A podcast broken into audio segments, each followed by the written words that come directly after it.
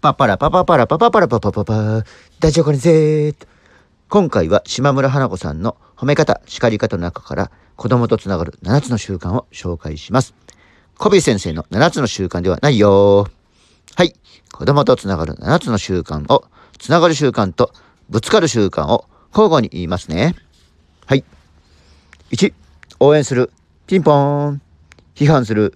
ブブー。2、励ます。ピンポーン。責める。ブブー。3、傾聴する。ピンポーン。文句を言う。ブブー。4、信頼する。ピンポーン。脅す。ブブー。5、尊重する。ピンポーン。罰する。ブブー。6、違いを話し合う。ピンポーン。目先の褒美で行動をコントロールする。ブブー。7、受け入れる。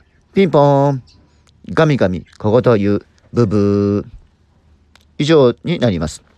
選択理論心理学とは自分自身の思考や行動次第で良好な人間関係が築けるとのこと。子供をコントロールしないの原則に立ち返り、ついついぶつかる7つの習慣をやってしまいがちです。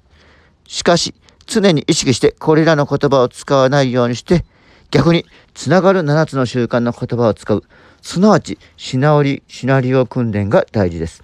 自分の子供時代を振り返り、親にされて嫌だったことを子供にやっていませんか？